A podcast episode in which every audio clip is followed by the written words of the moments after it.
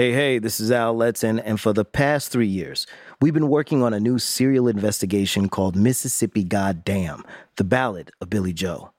The series is coming out Saturday, October 16th. We're going to tell the story over seven episodes released week by week. Today, we have a preview of the first few minutes of episode one. Before we get started, I should let you know that this series covers some intense issues related to racism. Because of that, within the first two minutes, you'll hear me repeat a racial slur that was used against me. Here we go.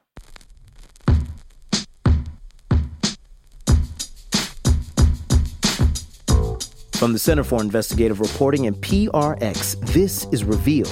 I'm Al Letson, and the year is 1991. I'm a senior in high school, living in a little town outside Jacksonville, Florida. A middle class black family in a mostly white neighborhood. On the surface, this is the American dream.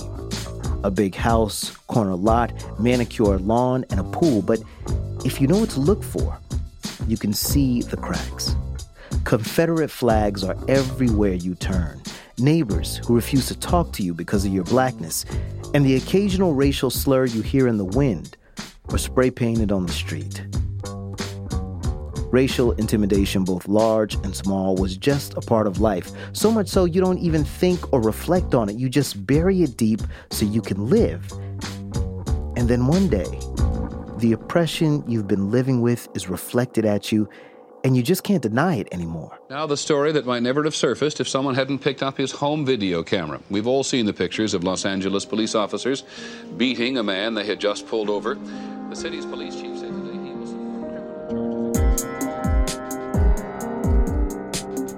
When the footage of Rodney King's assault by Los Angeles police officers made the news, the entire country had to take note. Los Angeles Police Chief Daryl Gates looked at the tape and said he thinks assault with a deadly weapon will be one of the charges. In our review, uh, we find that uh, the officers uh, struck him with batons uh, between 53 and 56 times. I remember watching it, and though I'd never personally seen cops be that brutal, I knew it could happen.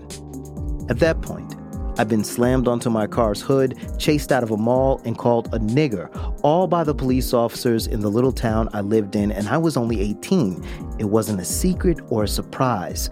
Most of the young black men I knew had similar experiences. It was known. But no one seemed to care. I mean, what are you going to tell? The police? The federal government? I mean, they barely knew we existed. But I remember thinking, maybe Rodney King's video would change things.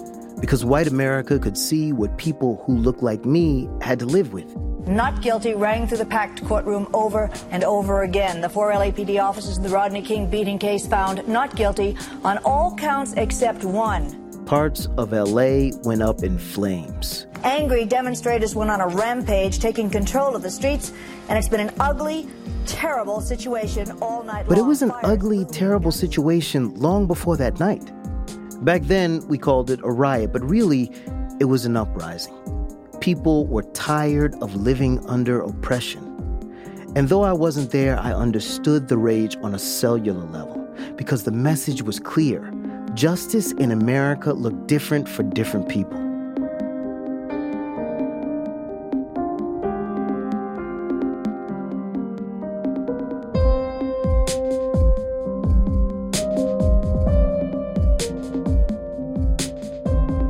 That's a preview of our new serial investigation, Mississippi Goddamn, The Ballad of Billy Joe.